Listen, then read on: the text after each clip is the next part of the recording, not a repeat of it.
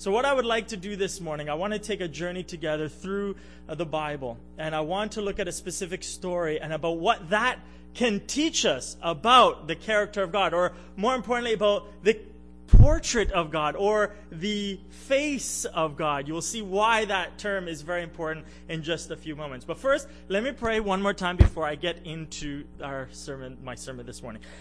Father in heaven, thank you again so much for this privilege of being here. I thank you for everyone that is here.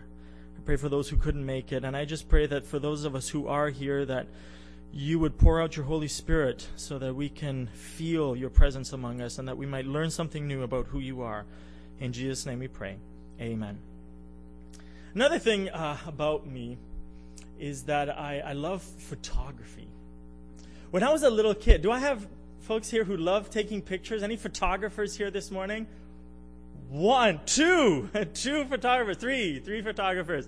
I love taking pictures. When I was a little boy, my dad used to take me out on these adventures. At first I thought, ah, it's kind of boring. You know, as a little boy, I thought I would like, I'd rather be doing something else.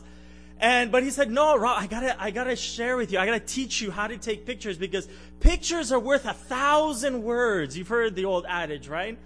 And, I mean, there's different things to take pictures of. Some people love landscape photography. They love to take pictures of uh, anything like the lake behind this church or, or uh, a beautiful street or trees, anything like that, any landscape kind of uh, photography. Some people like to take macro photography. Macro photography is basically uh, taking a lens and getting very, very close to a subject. Uh, like an ant or a flower, where you can see the individual pollens uh, in the inside of, of that flower. Other people like to take nightscapes. Uh, a popular one nowadays is time lapse or hyperlapse photography, where they leave a camera to stay out for long periods of time and take pictures at intervals and they sew it all together and you can see a sunrise that would take hours in just a minute. It would be like a fast forwarded uh, kind of uh, kind of picture. There's different things that people like to take pictures of. One of the things that I love, I've always loved to take pictures of, are people's faces. Portrait photography. And I'll tell you why. You can read a lot about a person by looking at their face. Think about what you can see just looking at someone's face, whether in a picture or in real life. You can tell certain things like you can tell a relative age. You can tell what gender they are. You can tell uh, what mood they're in. Are they crying? Are they happy? Are they smiling? You can even see on their faces if they have some wrinkles or maybe a scar or two. You can kind of get a sense of what kind of a life they've lived. Was it hard? Was it easy? Looking at someone's face, you can get a message, and that message isn't spoken, isn't being transmitted without a single word. It's just a message looking at someone's face. There's a story about two brothers. These two brothers had two very different faces from each other. If you would read the story of the events of their lives, they would give Hollywood and HBO a run for their money. Let me give you some examples of the, some of the things that you would find in their story. You would find love, intrigue, lies, unfaithfulness, rape, idolatry, and adultery, polygamy, murder, war, and violence. The story of these two brothers is found in the Bible. Can anyone guess who I'm speaking about? Jacob and Esau. Jacob and Esau. We know their story well. Most of you here know their story. If you don't know their story, uh, we're, we're not going to get into every detail uh, this morning. But it, you can read it in, in Genesis. But there are a few interesting aspects to this story that I learned about that after I learned it, I can never look at this story the same way again between Jacob and Esau. And my prayer is that I can, as, our, as we take this journey together this morning, I can share with you those things. And hopefully, if you haven't heard this before, you will never look at the story of Jacob and Esau again. And I want to take it one step further to say you will never look at God the same way again. You remember how Jacob deceived and lied to his father, right? He stole his, uh, his brother's birthright, and now he is on the run. He, there was so much, what he did caused so much tension in his family that he had to run away from his family and he, run, he had to run to his uncle's place. What was his uncle's name? Laban's house up in Mesopotamia. He had to live there with no connection to his family for 20 long years. Can you imagine just leaving everything, leaving your family, leaving everything behind, and going somewhere so far, never to hear from your family for 20 years? How would that feel like for you? And the Bible tells us why he fled. And there's a detail here. It is so interesting. It's such an exciting thing for me when, when I discover this. I started reading the story of Jacob and Esau. There's an interesting, uh, interesting part of this story, interesting uh, word that appears here uh, that we're going to read in just a second. And it tells us why Jacob left. God is talking to Jacob. Open your Bibles with me to Genesis chapter 35. Genesis chapter 35. It's been 20 long years. God is now reminding Jacob of why he fled in the first place. Genesis chapter 35, beginning in verse 1. I'm reading from the New King James Version.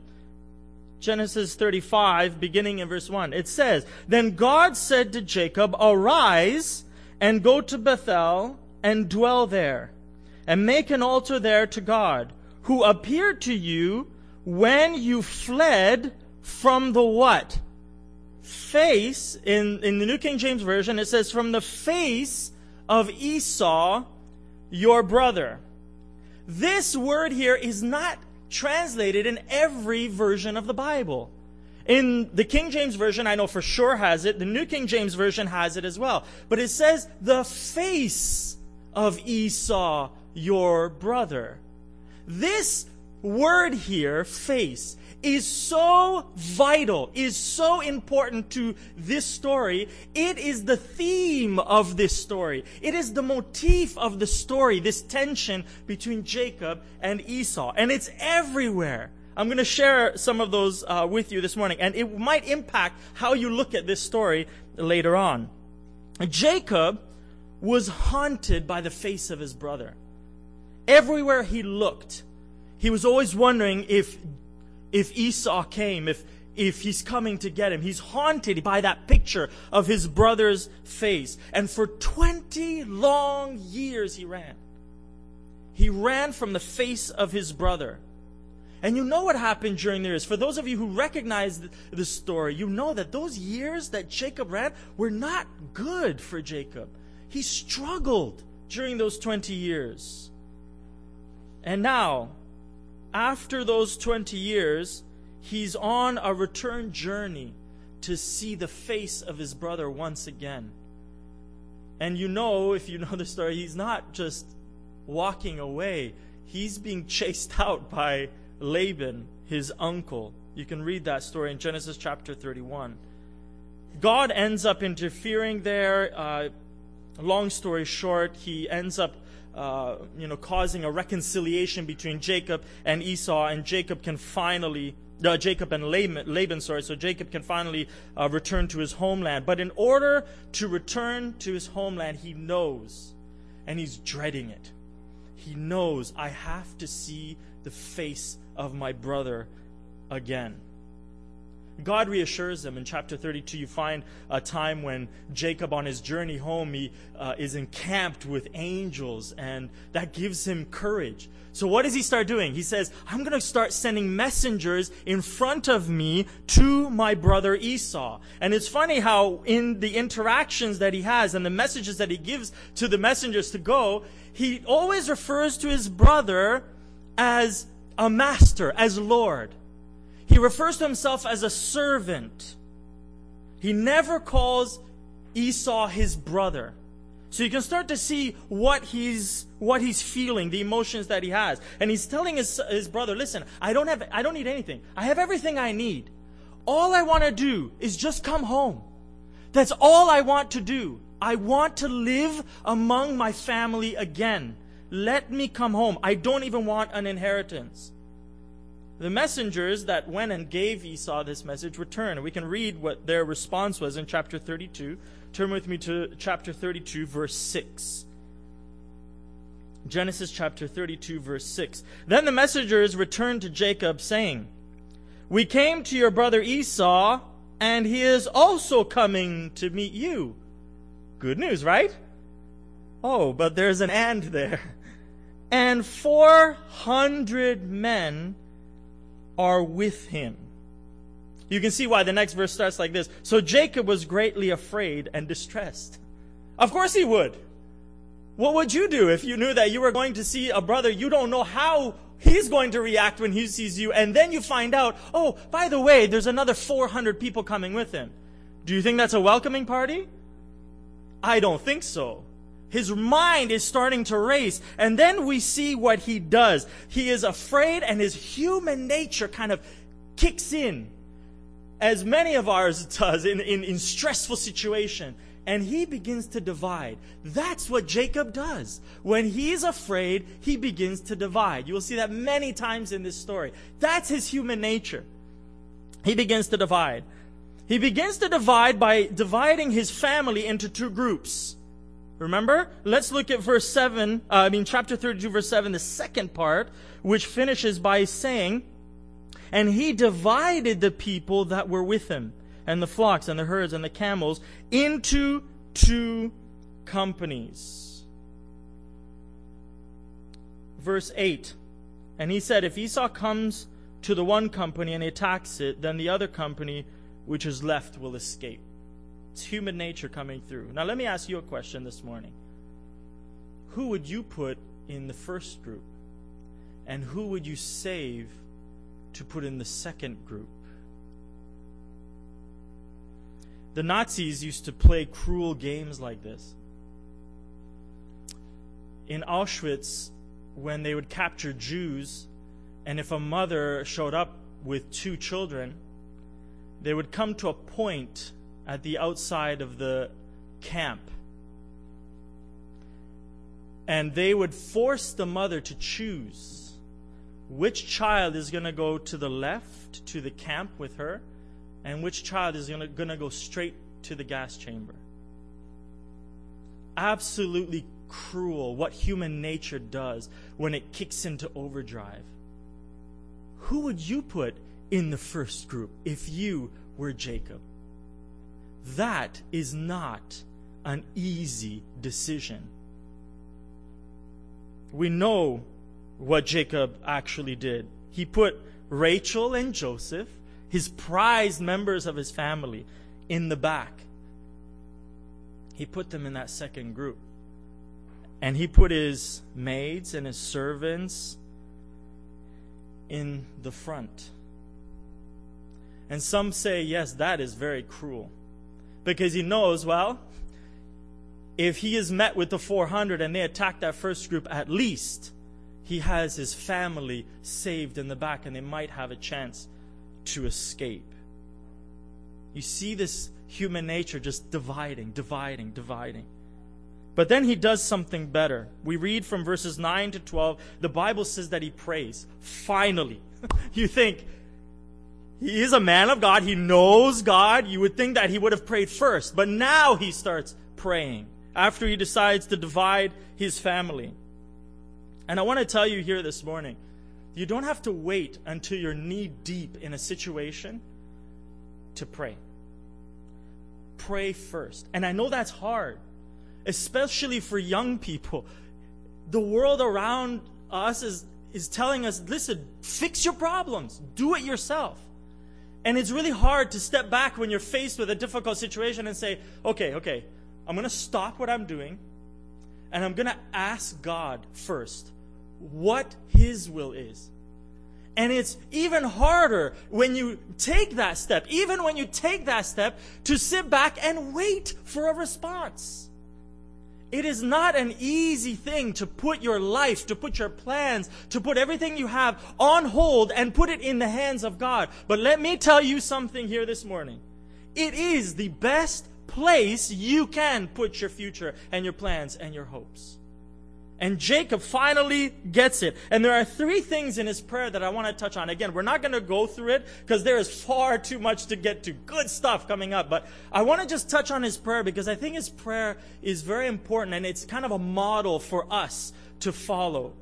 He says in verse 9, he humbles himself first in verse 9. He feels really unworthy because he realizes that God has been so good to him who am I to deserve the things that God gives me? Have you ever stopped to think about that?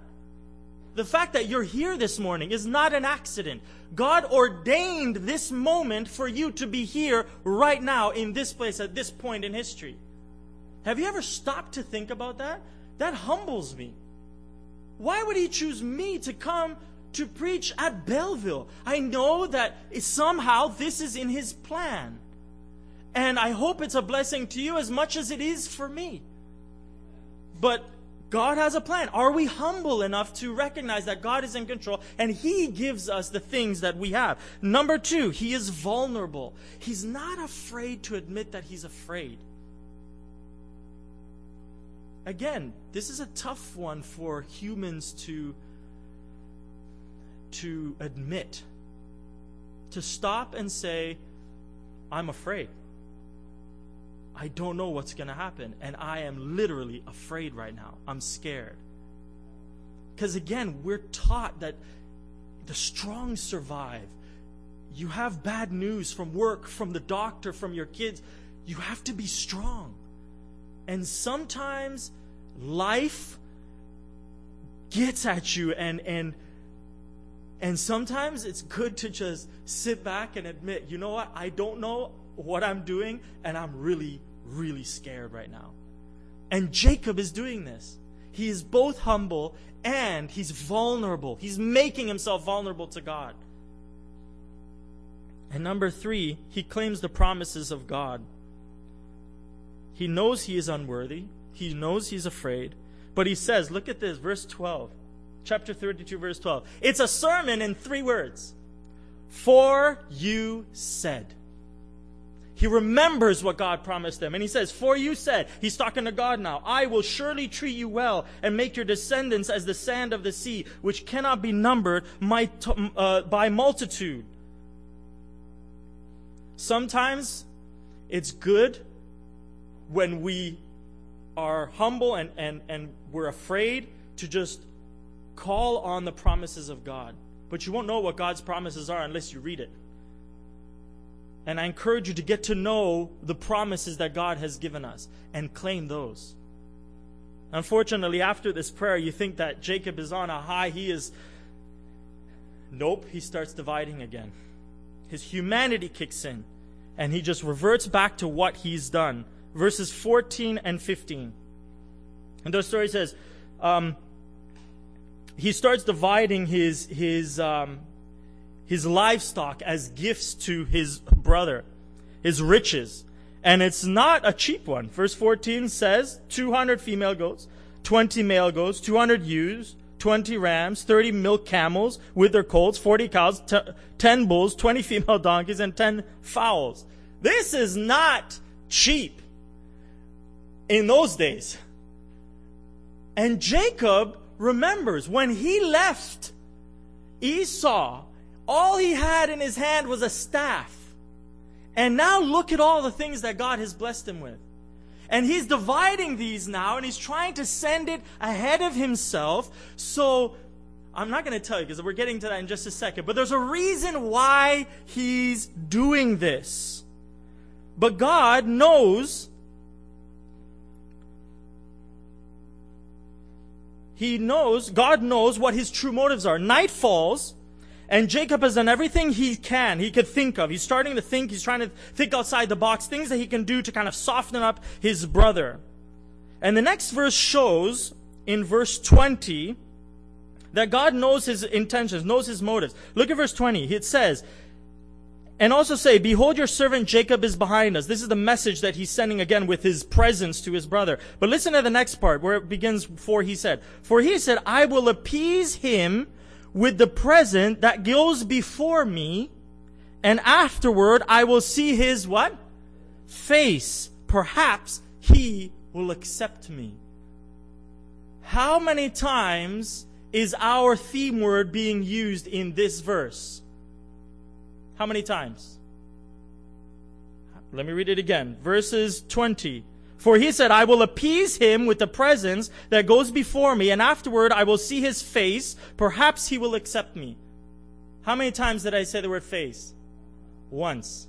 Can you believe? Okay, I, I was taught when I was growing up in school that when you're reading a story, when you're reading a book, one of the things that that authors use to get a point across to make sure that you're understanding a point is by repeating a word as many times as possible. And in the original language the Bible is written in, in the Hebrew language, this verse has not one time, uh, uh, the word face is not used just one time. It's not used twice. It's not used three times. It's used four times.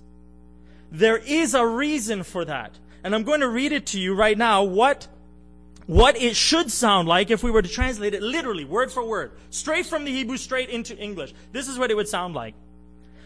So remember, the context is Jacob is trying to send things to Esau to kind of soften him up. This is what he says. I will cover his face with these gifts that go before my face. And afterwards, when I will see his face, perhaps he will lift up my face. Four times in one verse, the word face is used. Do you think that there's something important here for us to understand? Absolutely. So what was he thinking when he was sending those gifts? He was trying to cover the face of Esau. He was afraid that he was going to see an angry face of Esau. And he was trying to cover it to change it, to mask that anger. Hopefully, with the gifts, he will change the face of Esau from something angry to something happy. Night falls. Jacob is alone. And suddenly, you know the story well. He is met with a stranger. Verse 24 says, Then Jacob was left alone, and a man wrestled with him until the breaking of the day. Typical wrestling match today is between three to five minutes. I spoke to uh, the church that I grew up in, Cambridge Church, uh, had a uh, gentleman who was really big from uh, Czech Republic, and he he was a champion wrestler. He was big. I would never want to meet him in the back alley. But he was, he's big and he's won gold medals in wrestling. And he said back when he was wrestling, uh, back in the days in Croatia, he, their, their wrestling matches would be about eight minutes. But he said by the end of eight minutes, you are exhausted after eight minutes holding on that tight.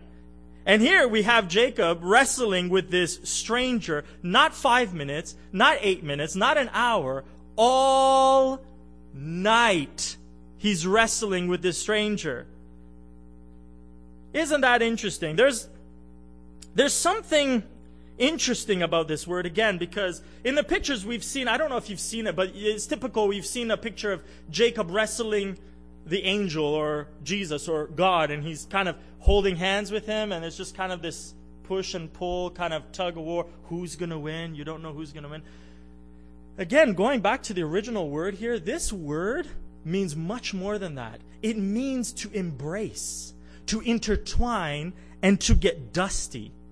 So I want you, when the next time you read this portion of Scripture, I want you in, the, in your mind to picture two men wrestling in the dirt on the ground, pushing, shoving, elbows.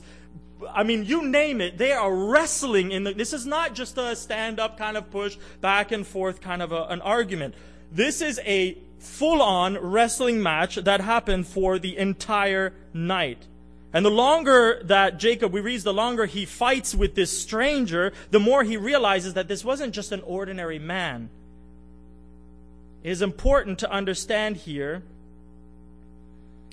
that Jacob was not wrestling against God. Jacob was wrestling with God.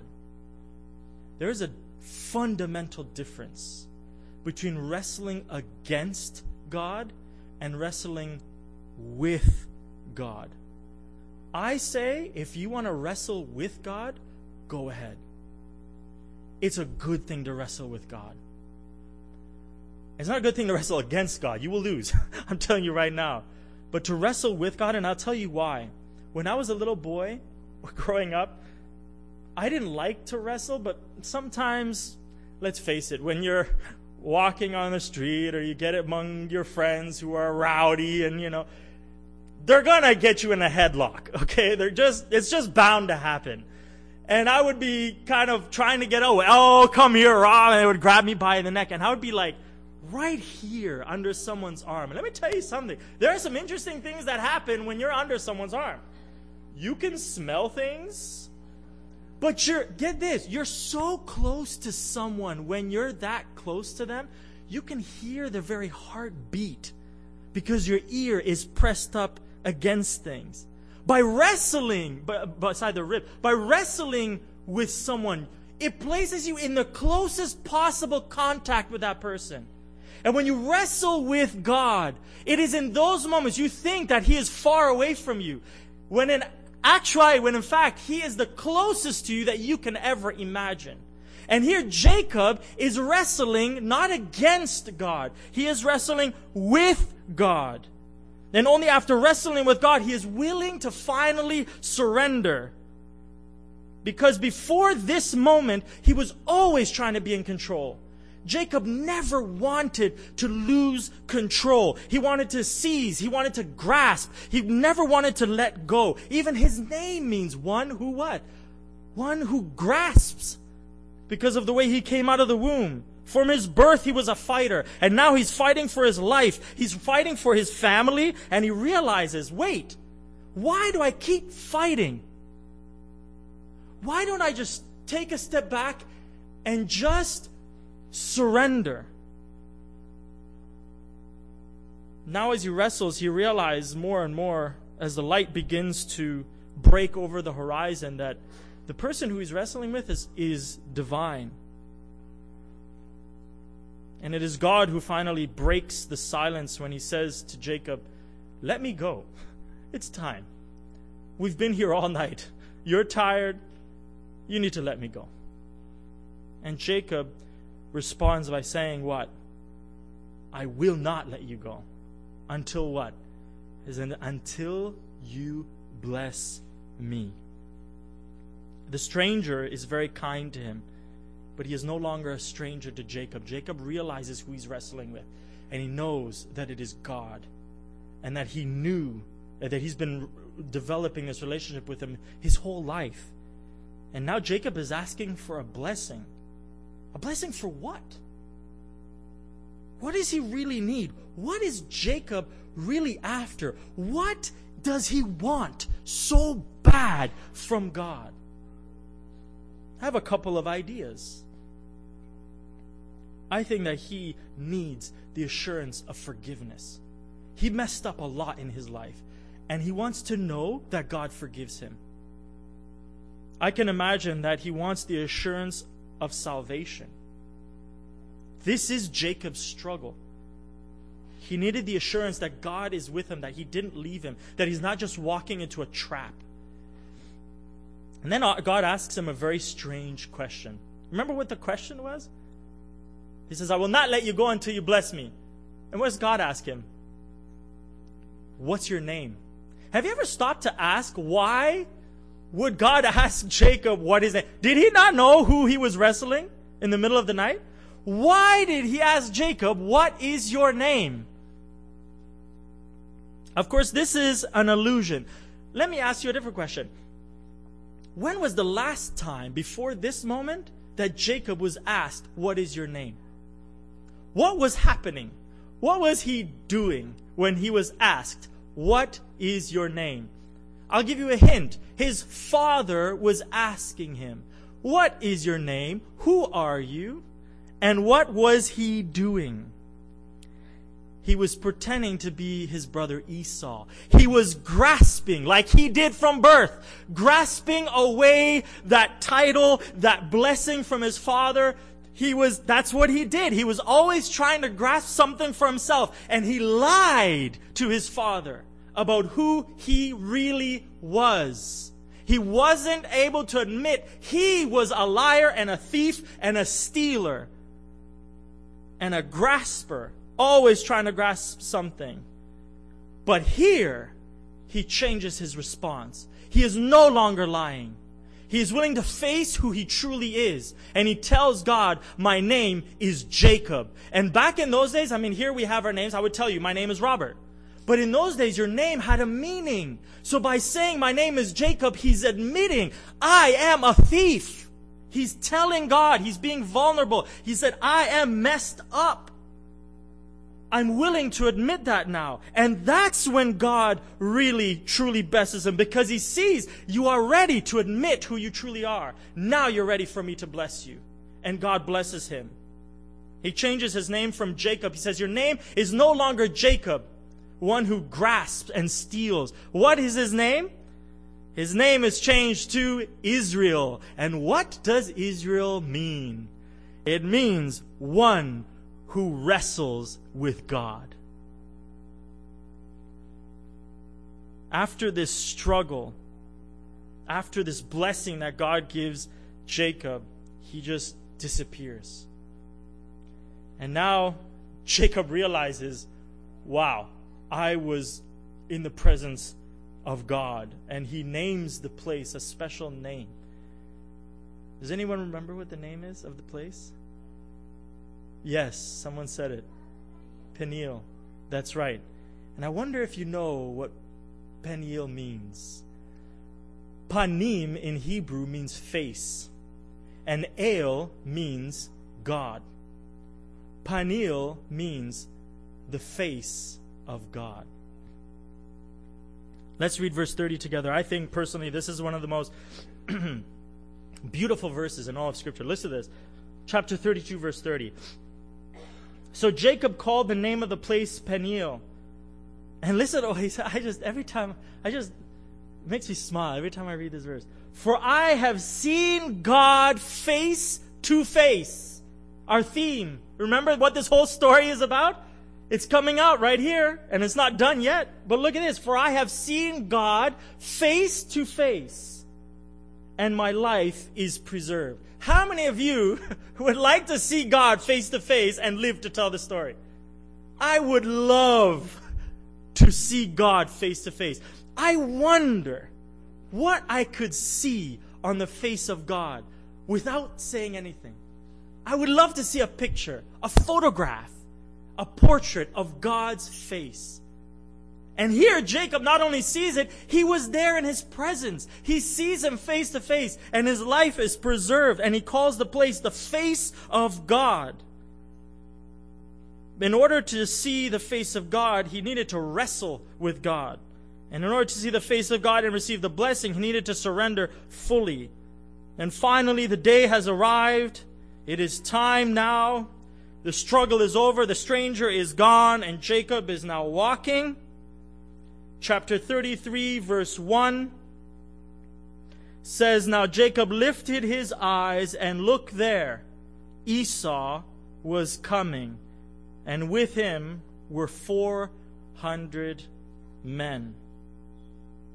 It is neat that in this story, at this point, it stops referring to Esau as Lord, as Master, as the face of his brother Esau. He calls him by his name. he says Esau was coming. That's beautiful. But what happens? Again, Jacob's reality reality checks in and his human nature goes forward and he begins to divide. His human look at one uh, chapter one verse uh, the last part of it. So he divided the children among Leah, Rachel, and the two main servants. Isn't that interesting? He just saw the face of God. I mean, if that isn't an encouragement, what else could he ask for? But he does something better. He does something better because the Bible says that as he's going, he no longer stands in the back. He runs out in front of the bo- both groups that were walking.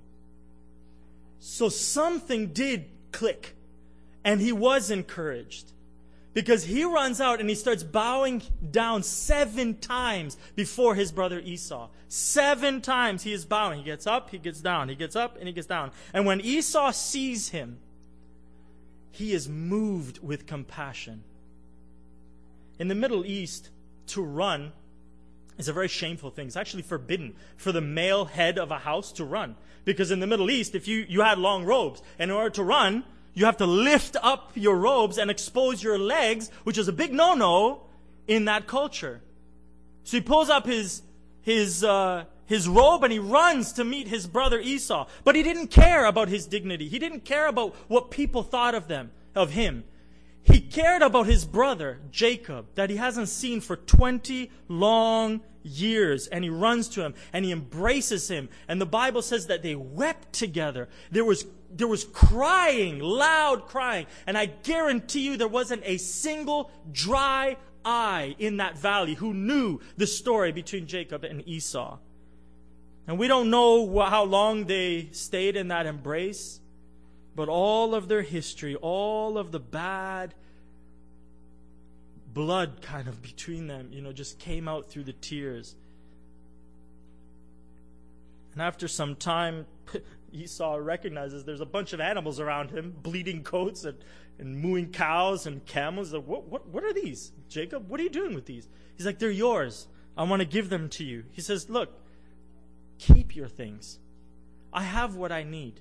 You keep what you have brought for yourself. And here we come to the culmination of the story. Verse 10, chapter 33, verse 10. And Jacob said, No, please. If I have found favor in your sight, then receive my present from my hand. Now, I want you to read this very carefully. Because if when I read this, everything just clicked. It's so beautiful. Look what he says. Verse 10. For in as much as I have seen your face, as though I had seen the face of God. That's powerful. Jacob, just a few moments ago, the night before, saw the real face of God. And now, this face that he is looking at, the one who he was afraid of, looks like the face of God? How can that be? Because I think the characteristics that Jacob saw in the face of God, he now sees in the face of his brother. What did Jacob see in the face of God? He saw forgiveness, he saw grace, he saw mercy, he saw God's favor to him. And now he sees the human face of his brother. And he sees in his face that love, that mercy, that grace, and that favor. And as Jacob saw the very smile of God, he now sees it in the smiling face of his brother.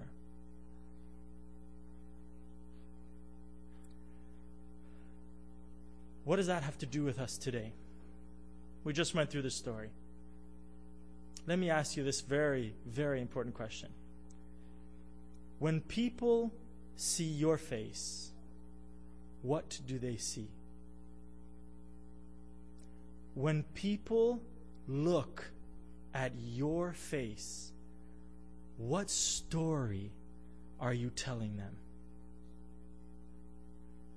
In conclusion, I want to share with you a quick story about um, a rabbi, famous rabbi who was teaching his his students, and he asks them a very deep, very philosophical question. They love to be very deep, think about everything they, they do. And he asks them, Students, how do you know when night has gone, when day has arrived? How do you know when darkness has disappeared and the light has come? Well, the students kind of thought, looked at each other, they said, Well, I don't know. Um, one of them kind of sheepishly put up his hand and he says, You know, is it when from a distance you can tell the difference between a tree and a man? He said, No, no, that's, that's not it. Another rab, uh, rabbinic student put up her hand and she said, uh, Listen, I, I have an idea. Maybe when there's just enough light that you can tell the difference between a man and a woman in a distance. No, he said, that's not, that's not it. Well, is it another one kind of guess what is it when you can tell the difference in the, in the morning light, the difference between a, a fig tree and an olive tree? Rabbi said no, he wasn't satisfied. Well, so they asked the rabbi, Rabbi, tell us, please, tell us, how do you know when darkness has gone and the light has come? When the night has disappeared and the light is finally here. How do you know? Tell us, Rabbi. And the rabbi answered, Yes, the night is gone and the day is here, and the darkness disappears and the light is present. Now, listen to this. This is deep. He says, When you can recognize in the face of your neighbor the face of your brother. That's deep. Think about that for a second. He's not talking about literal light and darkness, is he? He says, when you can look upon your neighbor's face and see that they are your brother and sister. Elder Ross, thank you so much for your words this morning about the folks down in Texas and Louisiana. They are our brothers and sisters. Think about what's going on in the States today with racism. They are our brothers and sisters. We're not better than them. Just because of the color of our skin, who makes us better than anybody else? Jesus died for us and Jesus died for them. And the rabbi gets it. He knows that we are one. We are brothers and sisters because God created us all and we have worth, essential worth in Him. And although this is an amazing story that the rabbi told, I believe that the story of Jacob this inspired story that is in the Bible for us to read today takes it one step further. And I want to close with this thought this morning. It tells us, the story of Jacob tells us that night is gone and day is here. That darkness has disappeared and the light has come. When your neighbor I want to get a little personal here because I'm closing up this maybe the last time I see you, so I want to get really practical. When your neighbor, when your husband, when your wife, when your brothers and sisters, when your children, when your coworkers, when your students can recognize in your face the face of God. Let's bow our heads. Our Father in heaven, we thank you for the message that you have given us this morning. I thank you, God, that your face is the face of someone who forgives us, a face of love and a face of grace and mercy, even though at times we don't deserve it. I pray, God, that for every person that is here in this sanctuary this morning, that when our neighbors, when our friends, our family members, our coworkers, our colleagues, when they look at our face, may they see the face of God. May they see that same love and that same acceptance and that same grace towards their brothers and sisters as you have towards us and that you had towards Jacob so long ago. We pray that as we leave this place, you would dismiss us with your blessing And I want to read a blessing that you gave us so long ago that fits the end of this time together, which says, The Lord bless you and keep you. The Lord make his face shine upon you and be gracious to you. And the Lord lift up his countenance upon you and give you peace. For I ask this in the name of Jesus. Amen.